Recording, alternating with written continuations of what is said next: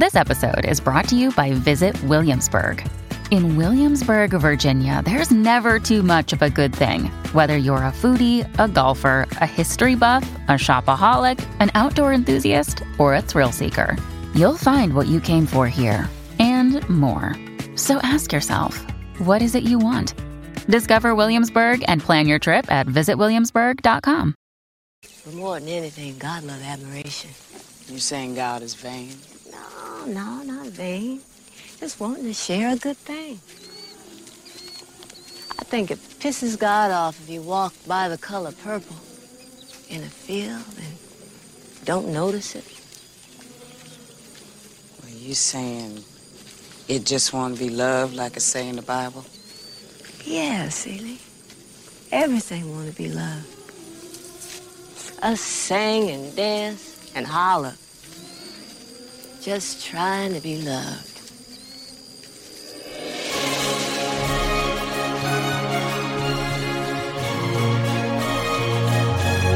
Welcome back to Adaptation Nation. It's a podcast where we read the thing, watch the thing, then talk about the thing. Today, we are talking about The Color Purple, Color Purple by Alice Walker, uh, and the film directed by Steven Spielberg, uh, on the occasion of the 40th anniversary of the publication of The Color Purple. Um, and also, it's in, been the news of late as we're gearing up to have another film adaptation, this time bridging off of, taking inspiration from, or, or maybe more just a film adaptation of the musical that was that's based on the color purple called the color purple. Um, and i think we can talk about why it's a interesting moment for this to happen in that particular format and what's left on the tree of the color purple for future adaptations including this one. Join me today sharifa williams um, director of content here at book riot. And we were talking before we started recording there is a lot here. This is the most the most about everything. And some of it is the work itself. Some of it is alice walker. Some of it is the movie. Some of it where this all happens in time and how we're looking back on it now. So sharifa thanks for for joining me. I guess Yeah. let's start here when you agreed to do this what was at that moment your relationship to the color purple uh, when you agreed to we, when you agreed or you signed up to say i'd be willing to talk about this one what was your relationship to the color purple at that moment? I had very vague recollections of the 1985 adaptation from watching it when I was very young, and I had never had the opportunity to read the book, which sounds shocking, perhaps, because it feels like one of those books everybody reads, usually in school. And that just wasn't my story. I, I never got the opportunity to read it. So when I saw it there, not even realizing at the time that it was uh, the 40th anniversary was coming up, I was just like, this is my opportunity to finally read one of those books that I have always felt a little bit weird about not having read.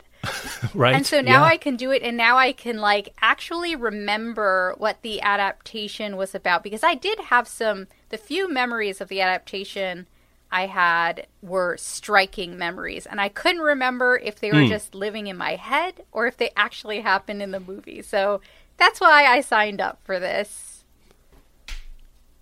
And what were do can you can you say what were the striking memories? Like what was your mental model of the movie even coming into reading the book? There were very visual, so I didn't remember a lot of the details of the actual story. I remembered uh, Whoopi Goldberg's performance and Oprah's performance as well. Those two really stood out in my memory.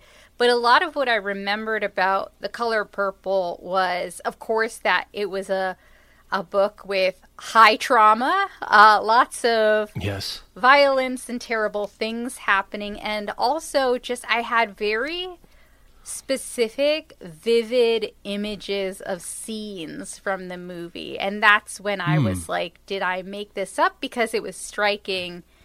And I I didn't know if it actually fit with the story. But now that I've watched it again I realize that I understand now why I thought that they were like in my head I had imagined these scenes but actually they were in the movie itself.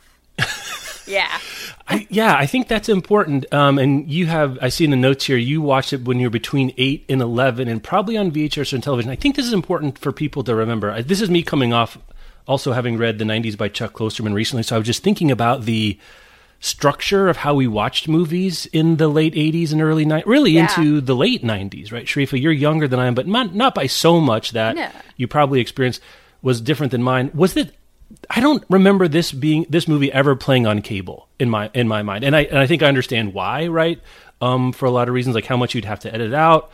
It's not like a great hang of a movie. Frankly, you're not going to rewatch it a whole bunch of times. I don't think. I think probably racism is part of it as well, but there's so much of it mm-hmm. that they would just have to edit out to play on TNT in 1994 or something like that.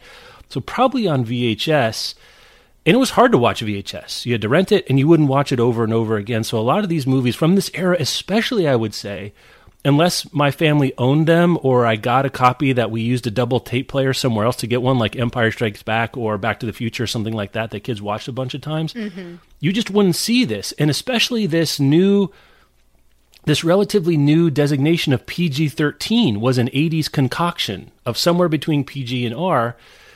And it's a weird designation, right? Um, my parents were fairly strict about what we watched. Uh, so I wasn't watching this till much later. I think I didn't watch this till after I'd read the book in college, so in the late 90s uh, for me. So my, my I didn't have the childhood memory of it as well.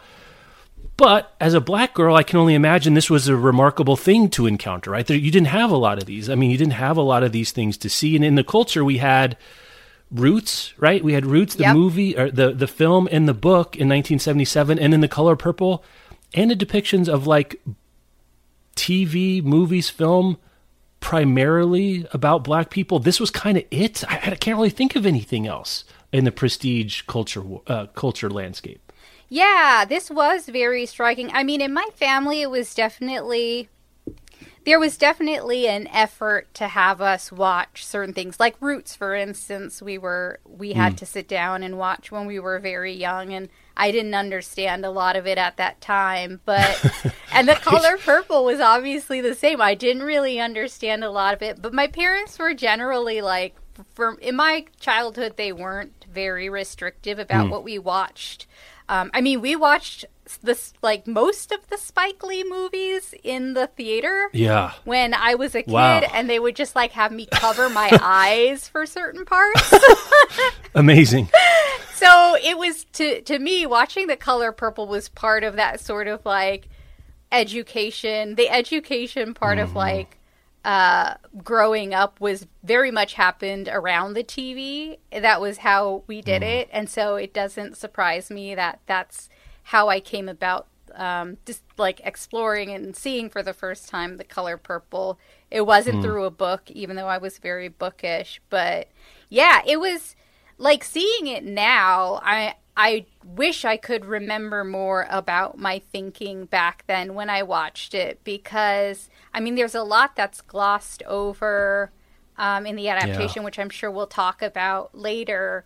But there are some elements there that you know are very specific and um, inform would inform a, a black girl in a certain way Yeah. about what life was like and to kind of think about how life is today. Um, and I just don't think I had the capacity at that time to really come up with a lot of obviously um, sophisticated, nuanced ideas. Well, you're nine years old, Sharifa. You can give yourself a break. Yeah, exactly. But I'm sure it impacted me in that, like, especially because I remember Whoopi Goldberg as Celie and the character of Celie so well. Like, I just remember having a very visceral reaction to Celie as a character. Um, Yeah. Yeah. That that makes total sense. And I think frankly for the culture is maybe not too far off your own um mental your your mental index card of the movie The Color Purple. It's kind of been it feels hazy but also there's there's some weight there and I think it is this is introducing Whoopi Goldberg. This is Oprah was a successful talk show host, but she's not the Oprah that we know, right? No. um, by any stretch of the imagination. And The Color Purple endures largely as a literary text, right? The movie has not overshadowed it for reasons that I both I, I think are understandable and enduring.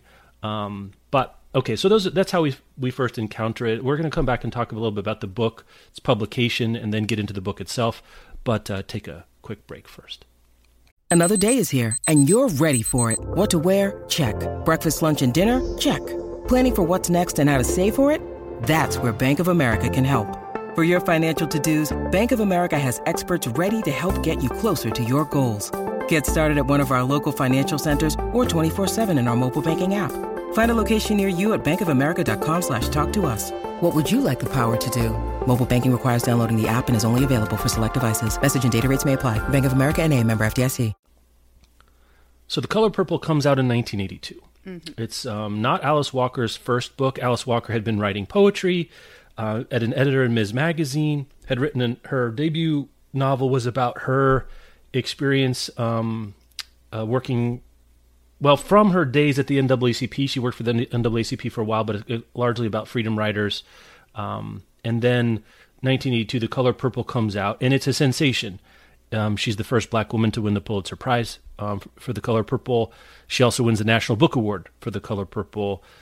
Uh, widely regarded, hugely celebrated, becomes a hot film property right away. We'll talk about that. I'm trying not to race ahead to the the film stuff, but I want to capture here that it was a phenomenon right away.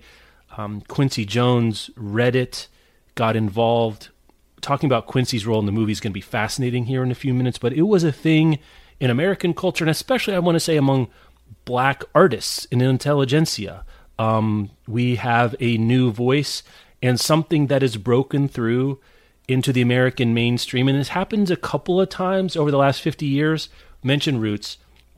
By the way, side note, I was doing my research to try to put Color Purple in some context in, in black books.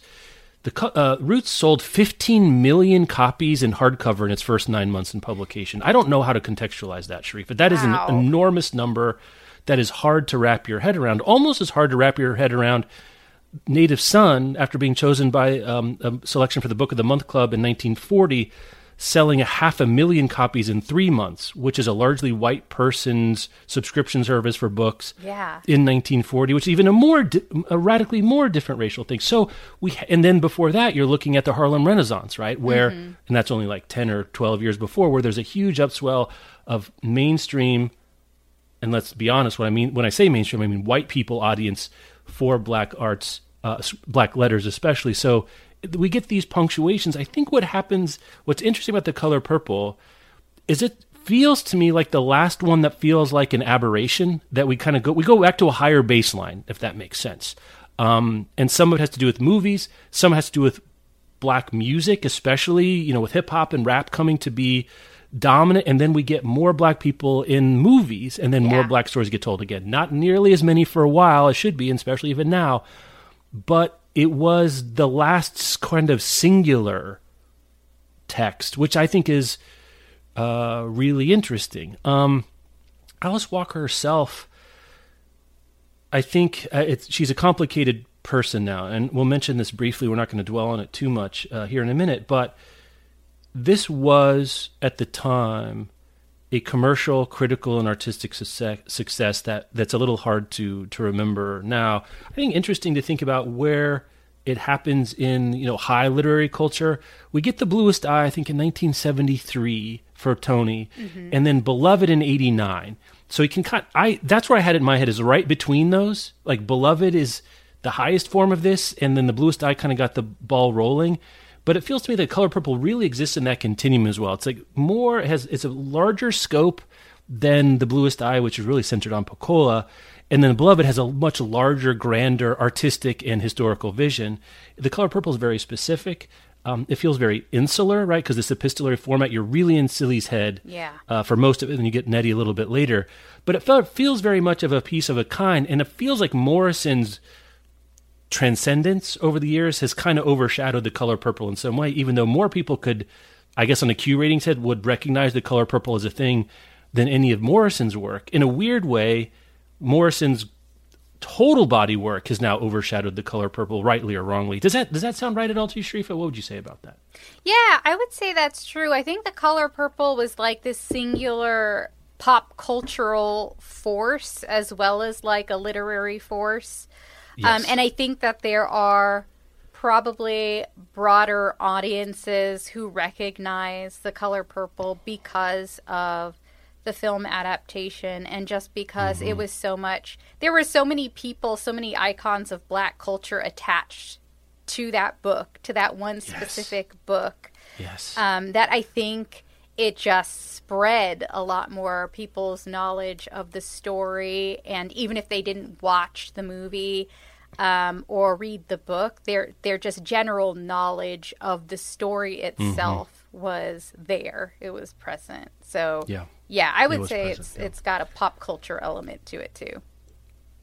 Yeah, that's and maybe maybe even more enduring in a pop culture way than anything Morrison has done, or even Morrison herself. So there's this weird kind of, not, and again, it's not a competition really, but when you think about in my own personal experience too, how large Morrison looms, but then the color purple itself has kind of a higher peak um, in awareness, and then Walker, her her later of late, let's just put it this way: of late, her comments and some of the stuff she said in public has been at the at the least bad um, head scratching, and at the worst part, kind of disturbing mm-hmm. um, about some books that she's recommended in public that are conspiracy theories, uh, anti-Semitic in some ways, but it's not quite that simple. But also like an L. Ron Hubbard, sort of there are lizard people that rule everything um, that yeah. she recommends in public and talks about reading.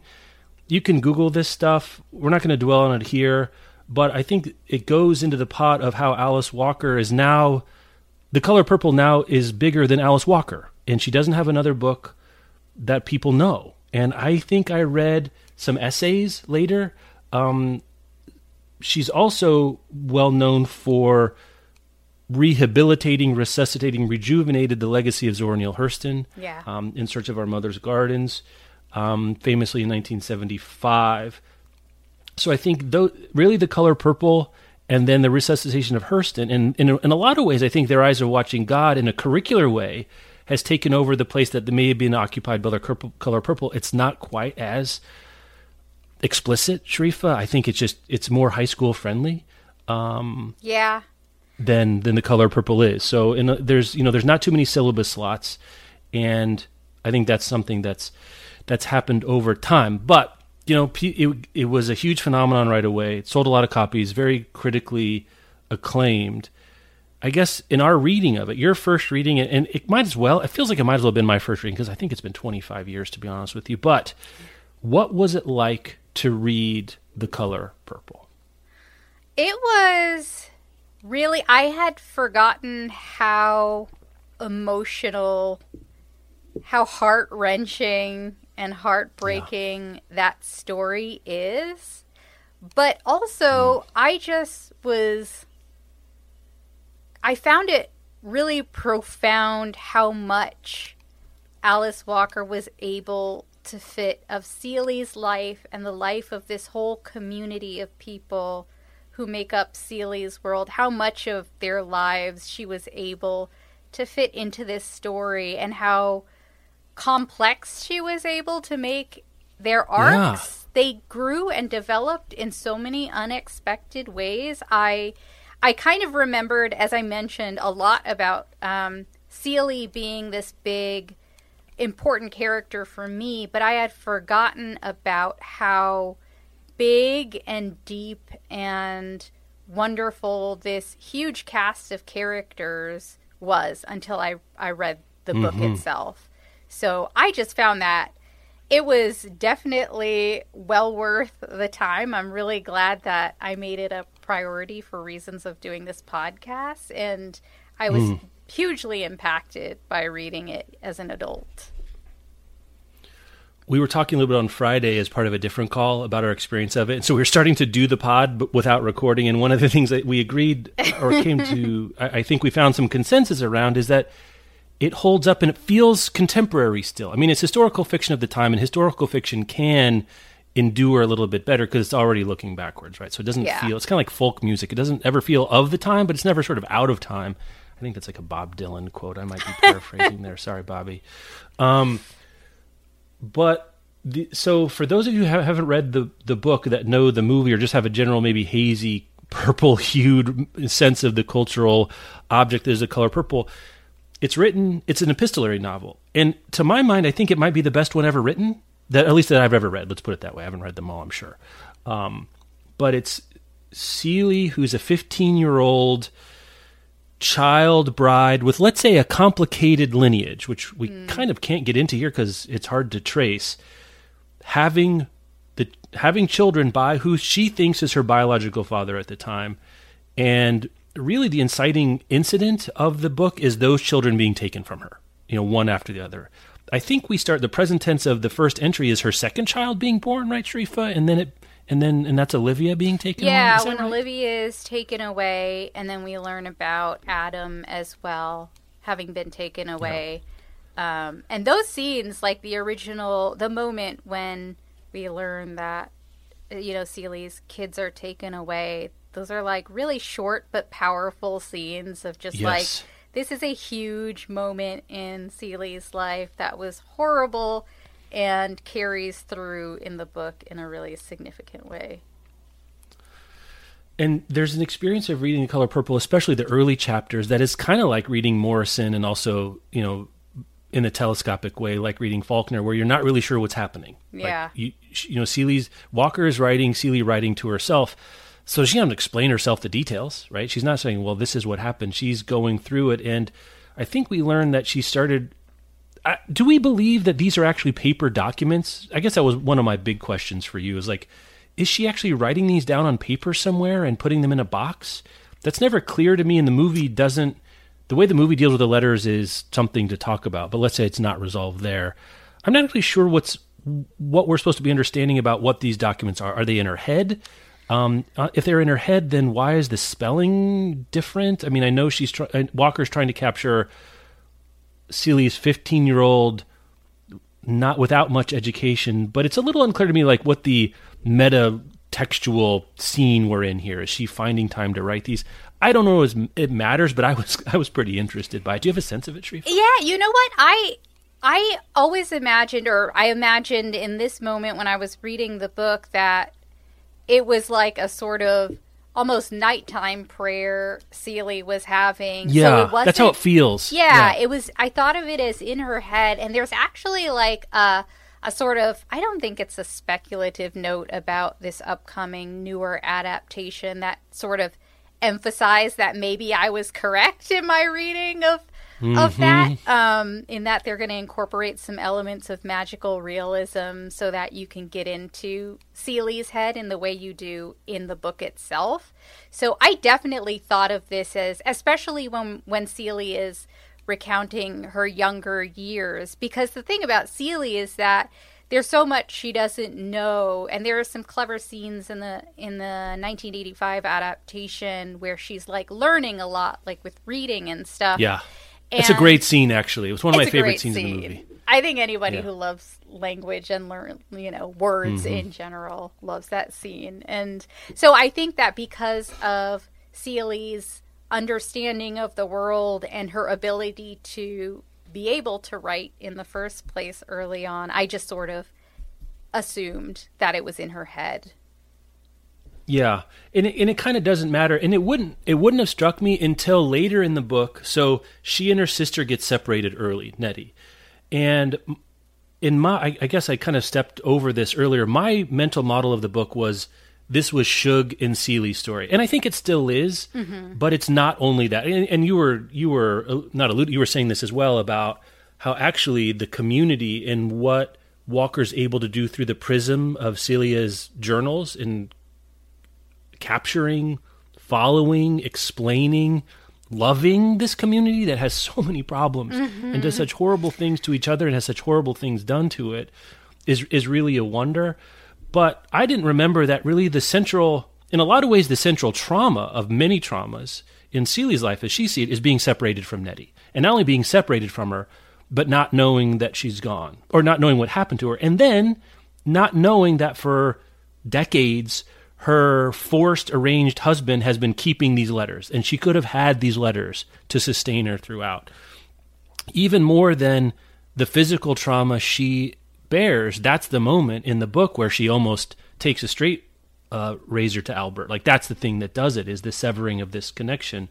Um, and again, there's a lot else that goes into it, but that's the inciting moment. And those are presented as real letters, right? And we get those directly. Yeah. So then it made me wonder, okay, then what does that say about the relationship of these other letters we're saying?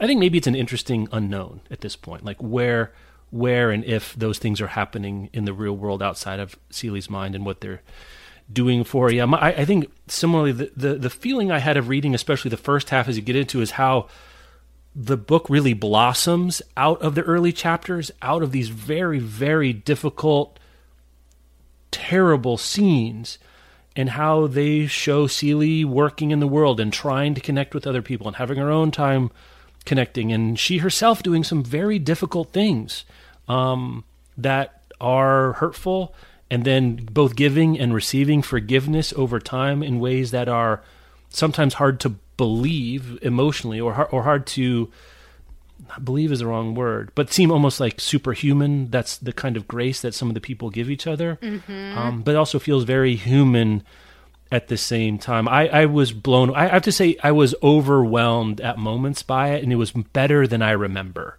Um, and I don't know what that says about my memory, but that's that's my experience of it as well. You have some notes here um, in terms of how Walker came to this particular book, and I have some some overlapping ones. It could be um, if you want to do further reading, we'll put links in the show notes. But Walker studied um, Africa herself and studied abroad in Africa, and we get some stories from Africa. Um, Nettie becomes a, a missionary in Africa, and that comes in too, where she's trying to connect pieces of the American trans African experience and inheritance and loss and generations and things go into it.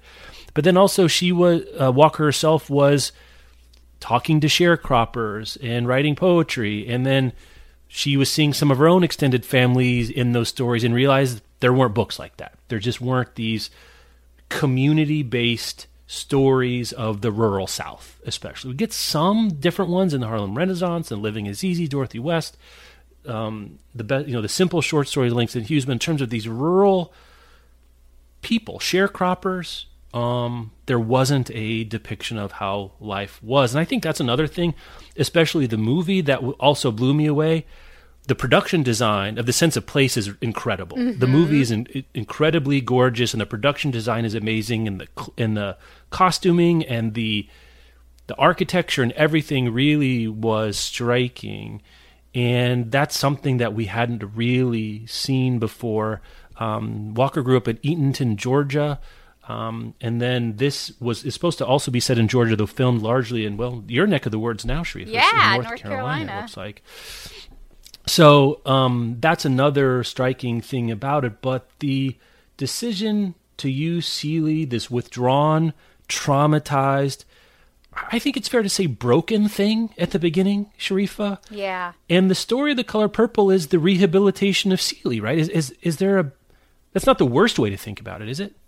I don't think it is. And I think like between the, you know, um Celie either writing or thinking her notes to God aloud and then some of the interaction she has specifically with one scene between her and Sophie that I'm thinking about like there are some rehabilitation moments of like just dealing with how who she addresses in her Yes. we'll call them letters in her letters and who she's addressing those letters to and her relationship with the version of God she sees and how that is also a moment of her changing her perspective on you know this omniscient white male god with a you know white beard and everything's white and then also Yes. there's this one moment with sophie as well um sophia where she tells Harpo to beat her and Yeah. that was the the first moment I knew, you know, there there were all sorts of terrible things happening that were inflicted upon Celie by other characters, but there are moments where we see that, you know, there are real negative impacts on Celie herself and how she handles her relationships with people and inflicts pain on people because it's all she knows, you know, and she Yeah. thinks that's just the way of the world. And then, you know, being forgiven for that, even though it caused Yeah. some real strife. I think that a rehabilitation story is a good way Mm-hmm. to look at that for numerous reasons. Yeah, I think that's that moment is I don't I don't know, maybe the bottom of Celie's agency, right? When she parrots what she's been told and seen into the world and makes it worse. And we see a lot of cases like one of the criticisms of the book in when it was initially published and, and it looks like maybe is continued to this day about let's just call it it's a tough look for black men on the whole in the color purple. Um and you know, I, I don't really feel qualified or interested in, in getting on one side or other of the argument, but I think if you read the book, you can see how black men aren't the focus of this, but inherited trauma, inherited cycles are on the table as well. You know, Mr. learned stuff from his dad. And the other thing, this book starts in 1909. We're 44 years from slavery, right? We. I'm nowhere in this book. Let's put. I mean, I'm not. I'm not. This is not my timeline. But like the, when we're reading this, the book is set like these people's parents, Celie's parents and grandparents were slaves. Yeah. Or or had aunts and uncles were slaves. So this is a broken, um, not even broken, a captive, hostage, enslaved community one and a half generations after emancipation, it it makes sense that there are there's brokenness all around, right? There, there's a certain sense of how could how could it be any different, right? How how could it have been? There's no help here. Um, there's white people in this book, but they are, you know, distant forces. They're all powerful. And one character, Sophie, goes to jail for 12 years for just talking back to the mayor's wife. And the movie can't handle that. They make Sophie hit her, which I thought was an interesting choice. But in the book, if I'm remembering it right, she just talks back to her. And that's how huge, godlike a presence the white supremacists and individual white people were in this. And this whole black community is l- living under that, right? And that's how they see relationships and power and dominance to work, how social structure should be organized, or is at least organized. And it trickles all the way down to how you raise your kids and how they talk to their friends. Um, and so I think a systemic trauma is maybe a different way of understanding it, rather what individual people do, but that what under, individual people do here in relationship to it is fascinating. And then I think Walker positioning Shug Avery. I was talking to Michelle about this morning. She had a vague memory of well. She's like, "Well, how was it, and what stuck out to you?" She was like, the singular character, or almost like I don't even call it creation, insight, creative drive. Is Shug becomes the locus of a lot of healing. Interestingly, in the book, an outcast, um, a maybe prostitute, maybe not. Certainly singing in juke joints when you know, um, not participating in society as her parents would want, as her would-be suitors would want, other people want. But she's the person around with a lot of this reconstitution or reimagining how relationship could be happens, and that's about art. That's about relationship and that's about freedom. And she's the nexus for all kinds of freedoms, whether it's sexual, whether it's attitudinal, monetary. Um, that was the thing that stuck out to me. That Shug is Shug is the fulcrum around which whatever happens in this book happens. What what what do you make of the character of Shug Avery on your on your read as an adult, Sharifa? I think that my feelings about Shug Avery kind of encapsulate a lot of my feelings about this story is that I feel like there's a lot of radical thought that mm-hmm. happens in this book. And I think one of the striking things about Shug Avery, as I read The Color Purple and fretted over these characters worrying for their future, because I couldn't remember how it all Yeah. ended, which was terrifying. Yeah, right. Me too. I couldn't either. That's a great. I, I didn't realize that, but you're totally right. There was a plot anxiety. um, Yeah. that I was feeling. Good. Good point. And one of the things that struck me as being especially radical is that a character like Shug Avery doesn't meet some sort of tragic end in this story Mm. because she just lives her life in this in a way that's even freer than I could imagine. Like she just does not Yeah. care about what anybody's thinking. There are moments, of course, she's as as capable of vulnerability. She's a human being. She feels things and she hurts and and everything else, but she's really committed to just being herself and living life by this philosophy that I thought was really beautiful that she talks about a little. I hmm. mean, it's it's sort of the the reason the book is named The Color Purple when she's talking with Celie and just learning about her philosophy of life and just seeing how she lives in this world that is very much against her.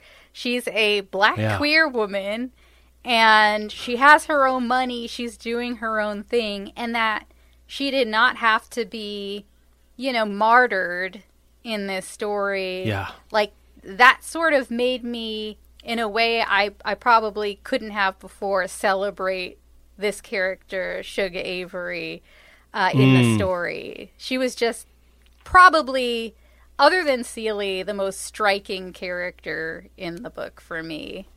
Yeah. Yeah, and they're they're opposites, right? Where at the beginning Shug is I don't well, at the beginning we we we she comes to the story in the back of a wagon. We're not really sure what disease she has. I, I can't tell. Do you, do you have Yeah. any she has tuberculosis or something? It doesn't really matter. But she's brought low by some malady and nursed back to health largely by Celie, but we learn that Celie's husband, um, Albert, wanted to marry Shug. His father wouldn't allow it. And it's not really clear what that looks like. Maybe he wouldn't have inherited the farm or got money. His family looks like it comes from, relatively speaking, um, good condition. And a lot of Paul, a lot, if not all of Albert's, I, don't know what behavior comes out of not living the life he wanted to live. And that's another thing that revolves around Shug. And he comes to, frankly, some kind of understanding with Shug and Celie and Shug's later paramour Grady that there's another way of being connected to people. Um, it doesn't have to be about ownership or exclusivity. And that not only is black sexuality and art and liberation not a threat, but also it's a way out, right? I mean, Shug uses the very things people don't like about her to buy a giant home in Memphis and be independently wealthy and get with 19 year olds later in the book when she's feeling like that's what she wants to do. Uh, go Shug. Um, and then, it, you know, one the, the, the line to me that stuck out, and I- I'm sad it's not in the movie because I think to me it's a key. It was a key to my understanding of why I found it so moving. Is Celia at one point says about Shug, she understands how to love somebody, and that line alone, I think, made me realize that the characters in the book don't know how to love each other. They don't have models for it. They don't have agency do it. They're under such duress that the kinds of love that they would like to get and and would like to give, frankly, they don't have model for models for, and Shug gives it to them. It's without judgment. It's without ownership. Um, it's without, I guess those two. It's it's without violence. Um, and without subjectivity to any, as much as was possible, moral or legal authority. It existed out. Her her liberation existed outside of that. Now it's in marginal spaces of juke joints and brothels and um, those kinds of places, but there's a crack there to find a way um, to live in the world. And once Celia how to learn love, learns how to love differently. Once Harpo does, once Sophie does, a lot of things start opening up um, in ways that are, that are pretty remarkable too. All right, um, we said the be- you said the best thing about Celia's voice. I said Shug. I think the actual epistolary form does it a lot of service. We don't know too much about Celia's thoughts, um, but we know enough. Like there's a there's an access yet um, wall between her and interiority, so it doesn't suggest we get to know everything, but we know enough, and we get to see her learn and grow um, over time. Anything that didn't work for you, or anything that you bumped on as you're reading this, Sharif? I see a couple notes here, and I'd like to hear about them.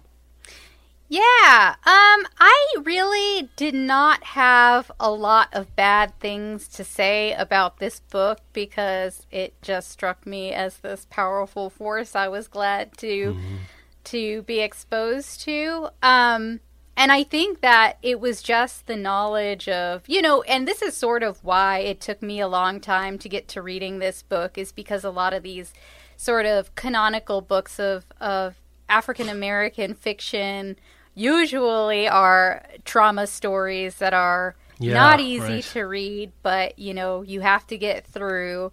And it's just the knowledge that these things that are happening in this fictional world were our actual reality. Like this is what mm. the world looked like for African Americans of the time and the complex, you know, dynamics that Alice Walker really gets into in this story. Those that you know, this was the community you had and this is the community mm. this is how you survive is through your community yeah. and so there are all sorts of ways you have to navigate that even though oppression can come from many places. And just to you know that reminder was the hardest thing i would say i guess about reading this book. Yeah i i think that's not an artistic flaw anything it's just no. makes it hard. And, and you're right i think that's kind of why the movie doesn't probably show up on cable right? Yeah.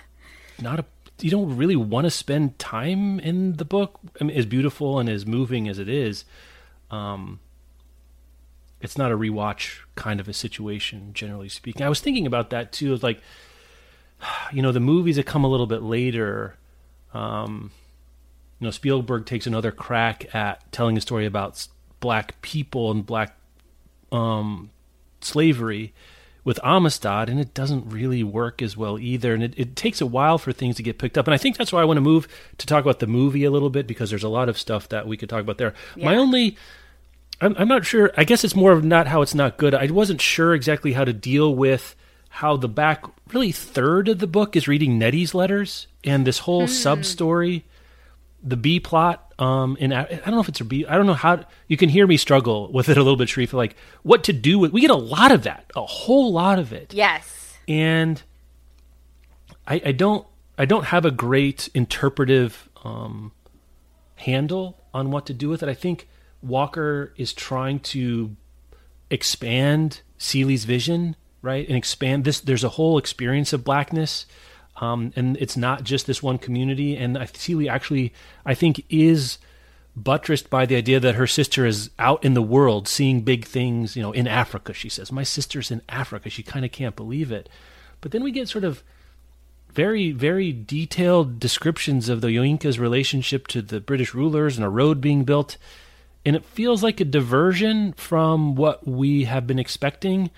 And I'm not exactly sure how it pays off in the end, but that's the one place where my my brain keeps trying to float back to to say what is going on with that and how does it connect with what's going on. So I don't know. Do you have a? T- can you fix me, Sharifa? Did you have an interpretive model that I can steal from you? Uh, yeah, I mean, I don't know if it's helpful. I I think that as I was reading it, and especially as I was realizing that you know Walker herself had gone to Africa, in my mind, I was just wondering if this was just stuff that was front of mind for her or stuff she mm. had never really gotten to write about in any sort of way and wanted Nettie to be an opportunity to do that because I know she had she had mm. done some activism as well around um, you know female mutilation in Africa which is also discussed in the story and in the other right. books she expands that story. So it's not mm. like it was a sort of drop in the pan for her. The the Africa part of the story and the characters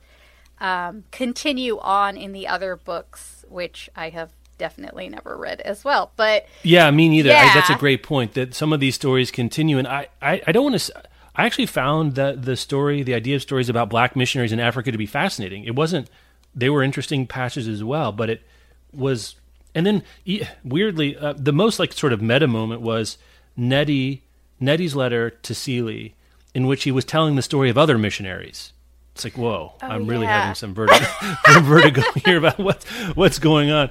Uh, but she was in, and so it wasn't it wasn't bad necessarily. It just it felt um, I feel a little more int- not interested. That's where my unknow my unknowing is, is drifting to at this took point. Took you out of the story a little okay. bit. I don't know. It's just like I, I kept. Well, I think we were. I kept wanting to go back to Celie's story, like yeah. you said. Uh, what happens to Celie? What happens to Shug? And I would catch myself zipping ahead over the. I was like, okay, I, I get it. Um, there's stuff happening. It's interesting, but I want to get back to the people we've been following for 200 pages already. Um, so that's maybe more my problem than the text. All right, we're gonna do another break and uh, wrestle with the movie.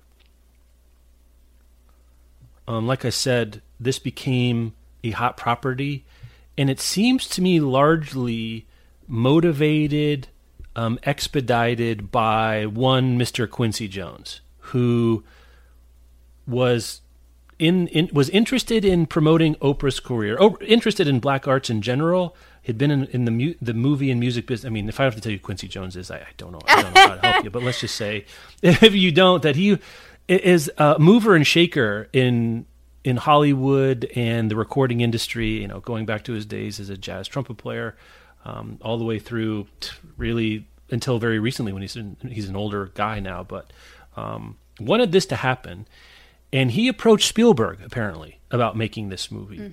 And Spielberg, I think to his credit, said. I don't know, man. You know, Spielberg's a blockbuster director. This is really his first non Jaws, you know, kind of Indiana Jones, E.T. movie. It's like, I don't know if I don't, I don't know if I can handle this. Is am I the right person to do this? And Quincy said something to him very interesting. I think it says something about the early '80s, which is you're the only one that can. Like you, you, you know, I can't get this made with anybody else, right? This is not a story that's going to get a big budget that Hollywood producers aren't going to get behind. Um, I need to really attach this to someone like you to get the movie made in the way that should be made, which is practicable, understandable, and both sad. I mean, that's ultimately sad. I mean, the thing people we look at this now and say, why doesn't a black act, uh, black director make this? If you needed a big name director to make this movie to get the funding, you didn't have a place to go really, Sharifa. You and I were talking about this a little bit before. There is no Spike Lee's coming a little bit late. He's got one independent movie in his belt, right? We're still six years from Do the Right Thing. Um, we're two years from She's Gotta Have It, and there the this was the culture. This is the cultural deficit um, that's still taken us some while to to. Ref- we'd have better choices now, with more choices, and it wouldn't happen this way. But that's that's how it happened, and I think that overshadowed i think some of the movie itself was that spielberg was involved um, and he i don't know that he does it pretty well or not. It's, it's hard to know. It feels a little bit like a museum piece to me that all the movie i'm not sure what your experience is like it but nominated for 10 academy awards. Let me get some of this back stuff out of the way before i get into it. Um, notably it is tied for the record with most academy award nominations and not win one with the turning point in 1977 10 nominations no victories which i mean at, at some level you're like boy that that seems real bad. And also like in the 80s stupidly and painfully not all that surprising. I think the one category that was especially tough was both Margaret Avery and Oprah were nominated Best Supporting Actress. And maybe this sometimes happens with movies like this. They split the vote. If someone wants to vote for The Color Purple, 50 go to one, and someone else ends up winning. Um, yeah, just just a fascinating to see um, what happened to screenplay. So Alice Walker was initially skeptical, as you might imagine, of Hollywood taking on this story. Um, she made an agreement where she'd get a first crack at the screenplay. She also saw E.T. and thought it was really good and thought that Spielberg portrayed E.T. as a person of color, as being other, which I thought was a interesting weird comment at the same time, which I don't think we need another two hours to unpack something um, like that. It did very well at the box office. Critical reviews were generally very strong. Um, let's see. I mean, we could do, do casting. I mean, you did some of the. Why don't you Why don't you lead with your interesting? What what factoids do we want to bring in, either as interesting of their own as possibly meaningful for how this thing was cast and, and brought into production? I went down a whole IMDb rabbit hole because, Yes. of course, when you have a big movie like this that has become very, you know, memorable in the history of filmmaking, they will always have a million trivia points. And I was specifically looking for this part because I was curious about how why exactly it was decided to leave out some of the, you know, the actual sapphic uh, romance story between Celie and Shug, and it does sound like Steven Spielberg uh, does consider it a mistake that he did not portray that relationship. Um, so I, I just really Right. wanted to know and to get down to the bottom of that. Like, was it because it was cut out, or like ended up on the editing room floor, or? Um, but it was exactly what you would think it was. He he thought that it would alienate audiences. It's Unfortunate. Yeah. Um, but yeah, there were other like just really interesting factoids. I was wondering about the casting of Shug specifically. I didn't know Mhm. Margaret Avery too well, and it didn't either. sounds like a Yeah. few people had gone through were potentials. Like Tina Turner turned down the role. I did not realize that. I'm trying to Hmm. saw that too. imagine Tina Turner as Shug Avery, and she has. Well, yeah, it sounds like they went through like famous black performers. Yes. uh, black women performers, and said, "Can we?" And who else? Did, I saw Chaka Khan. Yeah. was on there. Patti LaBelle. Chaka Khan could not. She didn't think she could do it, so she she decided. And yeah. I, it's so interesting now that I think the tables have turned. Where if if Color Purple came out today as a book and got turned into a movie, the Jennifer Hudsons, the Beyonces of the world would be beating the door down. Like this would be the most hotly contested part to get right because you don't have to carry the whole movie. You come in and you're just a fireball. Um, Yeah. You get the most interesting lines. You get to everything else, but they. You know, Chaka Khan said she was just nervous. She didn't know if she could do it and what would happen. I think it was reasonable in 1982. I, I think uh, very, very understandable to be nervous about it, right? Yeah, that's not yeah, a that- small that's- character to portray. That's a that's a tough one. And who knows what script you got? As you said, was there Yep. were there was there a scene where they're holding mirrors up to Celia's underparts like they're in a book? And you're like, yeah. uh, what is happening right here exactly? What is gonna what am I doing, Steve? Um, help me understand. I can understand that. I, I saw the same. thing. I found that comment of Spielberg about his his biggest regret about is not giving more screen time and explicitness to the romance, sexual relationship between Celia and Shug. Maybe it's me and what I my memory of the early '80s would be like the scene they get. They are kissing and making out. Mm-hmm. I think that's all mainstream movies were going to do in 1985. I, I just don't know where else you. I, I don't. I don't know if that ex- is making an excuse or something, but like for a big tentpole movie with giant stars that you want to be seen by hundreds of millions or tens of millions of people, I don't know the world was ready. And that's why books can be ahead of this stuff because it doesn't need a $100 million budget. And maybe that's a critique of Hollywood, that's fine. But I just don't see a world where some other director's like, you know what, we really need a lot more like explicit sex scenes between these two black women. That's going to go great in 1985. Again, an indictment of the time. Um, and I think one of the reasons there's meat on the bone for musical adaptations, other things to do, because there's a different appetite now. You look at something like I was thinking the, the thing in my mind as I was watching this was um, the Underground Railroad adaptation by you know adapted by Barry Jenkins, which gets the budget, the artistic freedom, the cultural moment in which topics and explicitness and depictions either anticipatory or real of having nervousness about what the audience and let's be honest we're talking about white people here is going to handle is just different. So you could do different things. Um, i don't know. It, it's it's hard to know how that would be. And also this pg-13 idea. If it's rated r you know he's had some experience with pg-13 indiana jones right? These are giant movies. And this one if it's rated r it makes half them out half as much money. Yeah, and that's these are commercial products. So there's something to be said there. I think for me in, in terms of the culture this is the whoopi and oprah show right? Is this is i think if there's like a a two sentence thing about the what the color purple meant as a movie it's that we got whoopi goldberg and oprah's in it yeah, i think that's it um pretty much yeah. Those are the two. you, should we talk about whoopi and oprah here what do you want to say about whoopi and oprah in this movie I I had never I still can't remember another performance of Oprah's. I will say that I am not like I have not watched all of Oprah Winfrey's film catalog, but I cannot remember one as powerful as Oprah uh, in the color purple. And she's great she Yeah. is really great in the first half of the movie especially She is amazing uh, because that is also a character. Sophia is a really,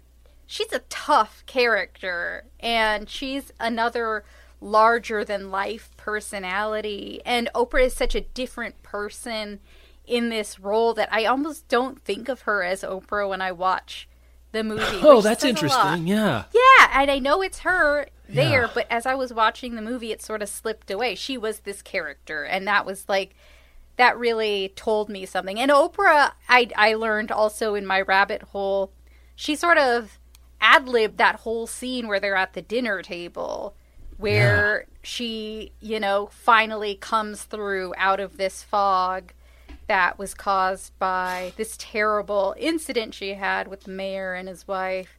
And I was kind of blown away with by that. And also that Op- I hmm. mean that Whoopi Goldberg, I have always seen as a comedic actress that Yeah. she could like this role, her as Celie is also completely outside of what I would expect from Whoopi Goldberg because she's just again a completely different person as this Right. character. I think it just spoke to their ability to act um, in this movie. Yeah.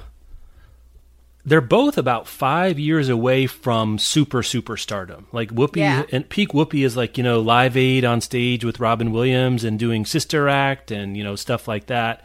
And then Oprah really in the late '80s um, and into the early '90s. Peak Oprah is still a ways away.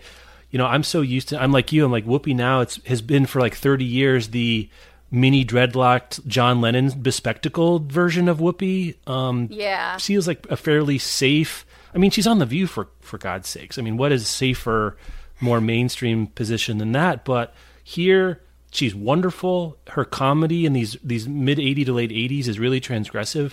Um, she got cast off a comedy club stage essentially. Um, apparently, Yeah. turning Spielberg around by doing an impression of ET. Um, being pulled So over for a pot bust is how he. such a. I wish there was a YouTube video of this, Sharifa. I saw that and I was like, do I need to fact check this? Because that just sounds completely unlikely and preposterous. Like, how does this which happen? almost means it has to be true, right? Yeah. You can't you can't make that kind of stuff up. um, so that I guess the other note, and as we get, a, let's maybe this, the big question mark for me is, and I I read I did a reread of the book before rewatching the movie, and I was like, I don't remember how they did Mister Albert or Mister Johnson, or like it's a little clear how Celia.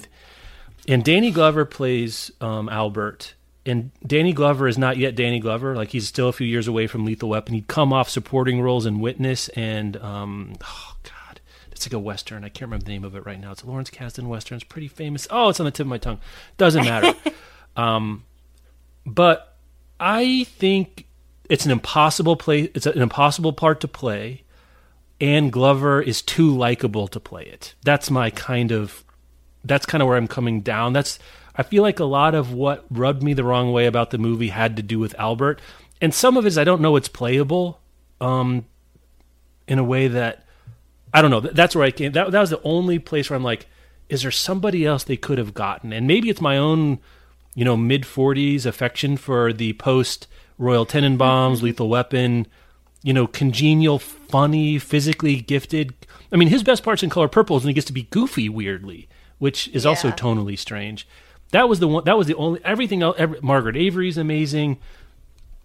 Um, the characters, you know, all of them up and down the line. There's just a murderer's row uh, of people who are great, and Glover's the one like, a, I don't know how you do this, and b, I especially don't know how you do it if it's Danny Glover.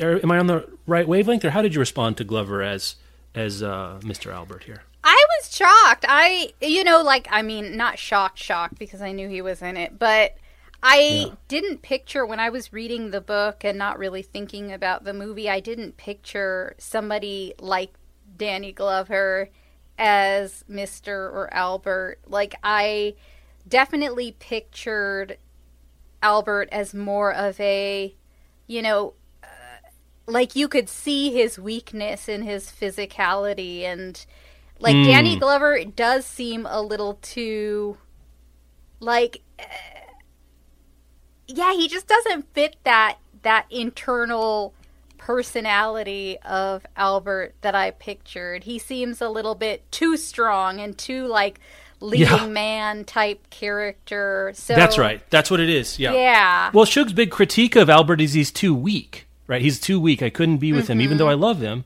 And you look at Glover, he's got this wonderful smile. He's a big, tall, handsome guy. There's one scene where he's looking around for his clothes without his shirt on, and the dude is shredded. Yeah. And I'm like, that's not, that's not right. That's not right.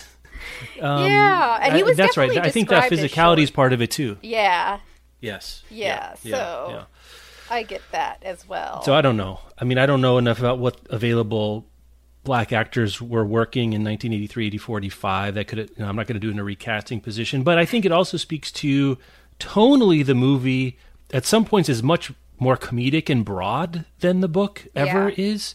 And some of that's because you can see it. And I think it's a dramedy, right? In places where the book is not a dramedy, it, it's just not. And I think that's the one place where, and maybe it's Spielberg not knowing how tonally to handle it. Um, I think post jail Sophie is a bit of a tough hang before she gets to that speech, where trying to depict a woman who is traumatized but not gone. I'm not sure what direction they gave Oprah, but it's very like I don't know, she's kind of rocking to herself. They gave her some prosthetic eye damage. Just seemed a little too much um, on the whole. But I will say, I found it very moving still. Goldberg is great. Margaret Avery is great. Um, the production sign is great. Um, and, and I enjoyed the movie. I think. I think it's a good movie, not a great movie. Sharifa, where do you come down on this sort of subjective classification? I agree. I think overall, like I, I definitely felt there was at the very least a softening of the edges in the adaptation. Um, I did not want to relive some of the worst scenes or the most terrifying Yeah. scenes of the story, but I felt like I could. It was it was very obvious to me um, that a lot of that stuff was left out, and there was a bit more of a you know happy-go-lucky spirit in places where I don't think it was really necessary. But there were also, I think that the moments that really saved the movie for me, um, of course, the casting, but I think that the really emotionally charged moments of all of the moments in that movie the separation of Celie and Nettie Yeah. was like a punch to the heart. Like there was no softening Yes. there. That was like the hardest moment to watch for me or the hardest scene. So overall, I I felt like a, a lot of the impact of the book was lost in the retelling. Um, But there were some, you know, there were some really powerful scenes, and there was some amazing acting, and the cinematography, like you said, was really ex- exceptional. Like I had, I understand now why like the visual elements of that movie really stuck with me so many years mm. after watching it the first time because you know even some of the scenes from Africa, which were kind of throwaway, but the like the visual elements of those scenes from Africa with Nettie where she's recounting her story were Yeah. like they would have appealed to my childhood mind. Um, Yeah, There- there's a there's some. I mean, there's some stuff that Spielberg does that actually is additive. I think that scene where ne- you know, I'm I keep referring to him as Paul D because Danny Glover plays Paul D in Beloved, and it's oh yeah, a homologous character. And No, when when Albert pushes, carries, forces Nettie off, that's one place where his physicality. The Mr. Albert of the book is not clear how that happened. They changed that a little bit. I think Nettie more runs away than is forced away because she's about to be Yeah. the subject of, frankly, serial rape over time, and she gets away from that. Um, but Glover's physicality there makes that possible. The Mr. Albert of the book could not physically make Celie and Nettie like get over the fence post, so to speak. But there's a couple places like the hand games between Nettie and Celie are a wonderful shorthand for their connection. Right? It's that's one of those things that film does better. Um, you get them singing in their hand games. There's also a scene where they're talking. Um, Nettie has come to stay with Celie after Celie's been forced to go marry the, the the normal words don't apply. She's not really forced, and yet she she's forced. Her dad isn't. It is what it is. yeah. But then Nettie comes to visit, and she's surviving by having Nettie around, and they're talking, and Spielberg is just shooting their shadows on the wall as they're talking Ah, and playing the hand games and hugging. It's just a really beautiful, tender stuff. I'm like, oh, Spielberg turns out knows how to direct a movie if he gets a chance to to do some. But then the hand games too, and then at the end they play the hand games. Apparently, Walker's least favorite part Yeah. Mm-hmm. was the opening. Right? You did you see the same anecdote? Yes, I did. yeah, t- take it away from there. What did she say? It was like Oklahoma. Is that what she compared? Oklahoma, the the the yeah. Oh, what a beautiful morning! I think is what she means. That Yeah. opening song from Oklahoma. And it's so funny because I read that and I was like, oh, I kind of like, I kind of liked that moment for me. And of course, she did Right. see how audiences reacted to that moment and was like, Mm-hmm. okay, fine. But she definitely, that's when I, I read that she sort of, she thinks of the movie as being a very different thing than the book. So Yeah. that was how she was able to accept it, even though she had her disagreements with how it was done. Mm-hmm. But that was funny to me. And yeah, and I think that very different thing is probably the right way to think about this. And the thing that's lost is related to form, and I think it's also related to what you and, and I agree is the the central strength of the the book, which is the cultivation and articulation of Celie's interior in the form of the letters. Mm-hmm. Hard to do in movie unless it's all going to be voiceover, right? We just lose the letters. Like there's little snippets of voiceover, but it's not enough to replicate it. And so a lot of it is just having to look at Whoopi's eyes reacting to stuff. Mm-hmm. And she's very good at it. But you don't get the information density and complexity that you get from the letters. So it's much more Celie kind of looking out at the world more passively when in the book you see there's a lot going on. She's thinking about God. She's thinking about forgiveness. She's thinking about pain. She's thinking about how to exist um, and how to get through it and what her own reactions to things are. And that depth is gone. And you know, this is the most common critique of a movie coming out of a book is you lose depth and complexity. Um, and that's it, it just happens. It's I don't know how you would have done it unless you get a whole bunch of voiceover, which then read the book, which yeah. is fine, but um, it's very difficult to do.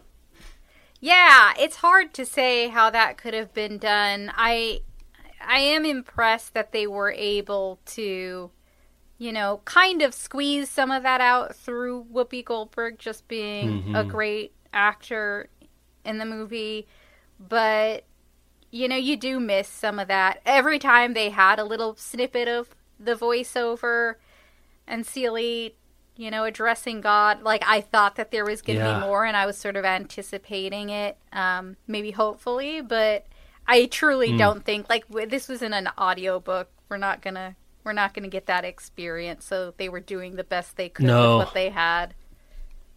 Yeah, yeah, voiceovers are notoriously difficult. They can be a real crutch in a movie to give a voiceover because, like, if you are that good at making movies, why do you need the people to tell what's going on? Mm-hmm. But I think for this movie, the the book is essentially a voiceover of letters. Essentially, I mean, that's how we're presented with the information um, we're given as well. Let's see other things I have on my list. Oh, in a real I mean, it's bad enough that the movie's nominated for 10 awards and won zero. Um, the real gut punch is the the movie that swept the Oscars that year. Did you happen to see this, Sharifa? I had to look it up. I had to look it up. Yeah. Uh, Out of Africa. Yeah. Tough. Very tough. A movie about white people in Africa sweeping it. And I, frankly, I like Out of Africa, but um, as a contrast, as the one to sweep the awards with Color Purple on the board, was it the best movie of the year? Probably not. Were some of the acting awards deserving? Absolutely. Um, interesting for Quincy Jones having written the score seems largely forgettable to me. I, I was listening for it while watching. It's like, oh, Quincy is going to do some stuff, but there's a couple places in the movie where you get Shug performing or gospel mm-hmm. singing in the church, which is great, and maybe he did that. Um, my least favorite addition, I think, is Shug coming to church with the juke joint band and asking for her father's acceptance. I thought it was cool in the book that she didn't need it.